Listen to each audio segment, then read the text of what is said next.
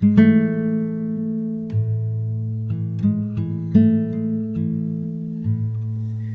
morning, and welcome to the Know and Do podcast.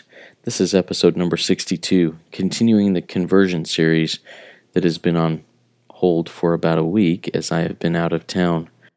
This episode will be focusing on the conversion of a people rather than an individual. It will be focusing on the conversion of Nineveh. I am Justin Barton, a son of God and the host of the Know and Do podcast. I really do appreciate you tuning in. The know and do principle is basically this it is where knowledge becomes action, where education becomes application, where faith becomes works, where a calling becomes leadership, where stewardship becomes magnification, and where testimony becomes conversion. After all, we know that faith without works is dead. Know and Do started as a daily devotional through which I shared my personal experiences of faith and hope and tied those to either a verse of Scripture from one of many sources that people all over the world consider as inspired and holy. And from these experiences and sources, I then issue an invitation to myself and in turn to the audience to do what is now known.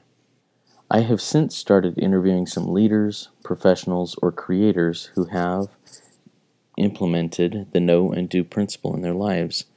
The next stage in this process is to bring the listening audience into the know and do world. If any of the know and do episodes or Facebook posts have inspired a change in your heart or driven you to do something different in your life, I would love to hear about it. The plan is to do a regular How I Do What I Know quick interview of 10 to 20 minutes with regular people like you. If this pertains to you, even if you wish to stay anonymous to others, I would love to hear from you and have a discussion with you. To contact me, please email me at knowandDoPodcast at gmail.com. Now, there are some things that I feel are very important to share. First is that I am not, in any way, shape, or form, a perfect example of this principle. That is why the invitation is normally issued to myself, and in turn, the audience. I need to apply these lessons in my life as much or more than anyone else. I also do not pretend to be an expert on doctrine or on any of the subject matters that I that will be shared. I only claim to be one of God's children, walking through life the best way I can figure, just trying to be better, one day at a time, striving to do God's will for me and sharing what I experience. If you do or have found know and do to be a positive influence in your life, Please subscribe and review the podcast. It would also be super helpful and much appreciated if you went to Facebook and liked the Know and Do page. There are other prints, projects and opportunities forthcoming to bring more value to this project. Please keep your eyes and ears open, and when something is presented to you that brings light and value into your life, please share it with your friends. Now, let's get to today's study on the conversion of the people of Nineveh. My thoughts today continue on the topic of conversion, which is taking the know and making it the do. But instead of an individual experience of conversion, I am thinking about the city of Nineveh. Nineveh was a huge and worldly city, and for whatever reason, God wanted Jonah to go and call them to repentance. The story of Jonah and the big fish is secondary to, t- to today's lesson. Nineveh was a bad place and needed to straighten up, or they would be destroyed.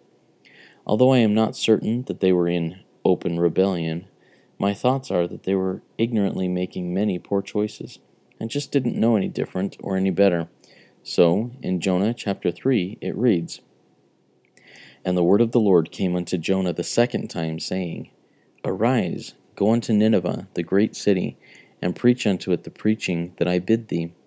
So Jonah arose and went unto Nineveh, according to the word of the Lord. Now Nineveh was an exceedingly great city of three days' journey. And Jonah began to enter into the city a day's journey, and he cried and said, Yet forty days, and Nineveh shall be overthrown. So the people of Nineveh believed God, and proclaimed a fast, and put on sackcloth, from the greatest of them even to the least of them. For the word came unto the king of Nineveh, and he arose from his throne, and he laid his robe from him, and covered him with sackcloth, and sat in ashes.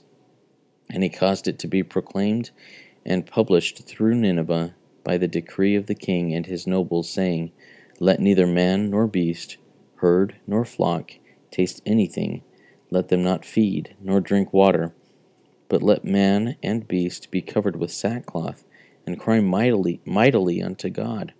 Yea, let them turn every one from his evil way, and from the violence that is in their hands. Who can tell if God will turn and repent, and turn away from his fierce anger, that we perish not? And God saw their works, that they turned from their evil way, and God repented of the evil that he had said he would do unto them, and he did it not. Now God had prepared the people and the king of Nineveh to hear his word, and to have a change of heart. Once again, I don't believe that the people of Nineveh were out in open rebellion against God. They just didn't seem to know any better. They had not been taught, growing up, of the commandments and the goodness of God. Once they heard it, they experienced that change of heart and desired to repent, to align their actions more with what they were now being taught. In the last episode regarding Peter's conversion experience, Peter was always a good guy who wanted to do good and wanted to be in the forefront of working with Jesus, but it appears that he was living on borrowed light from Jesus. Who can blame him? Then, when that borrowed light finally became his own, he became a powerful implement in God's hands to do the things that he had witnessed Jesus do. In today's conversion experience, the people of Nineveh had no light they weren't living on their own or on borrowed light. They were wandering in the wilderness, spiritually speaking. When the light was introduced to them, they gladly and humbly embraced it. We really have no extended record of how the people of Nineveh practiced what they had learned beyond the few verses above, but I believe that is secondary to this experience. What they had learned and the changes of their hearts facilitated the turning away of God's anger against them the invitation today is to prayerfully ask God if there are choices in my life that I am making, whether consciously or in ignorance, that are not in accordance with God's will for me. Then to make any changes, turn from my evil way in my actions that I feel needs to be made.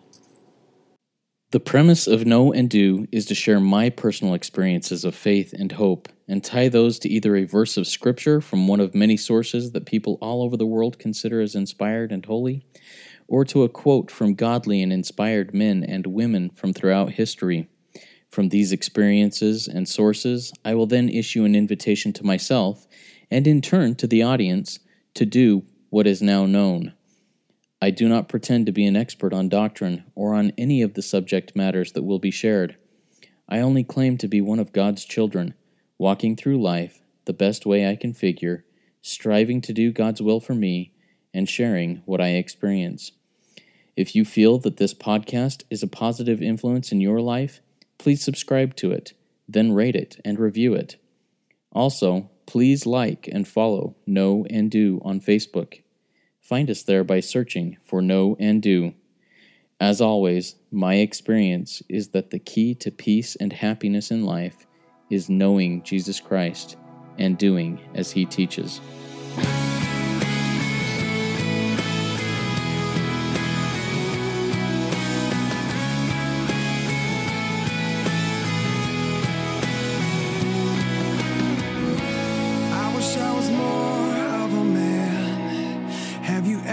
felt that way.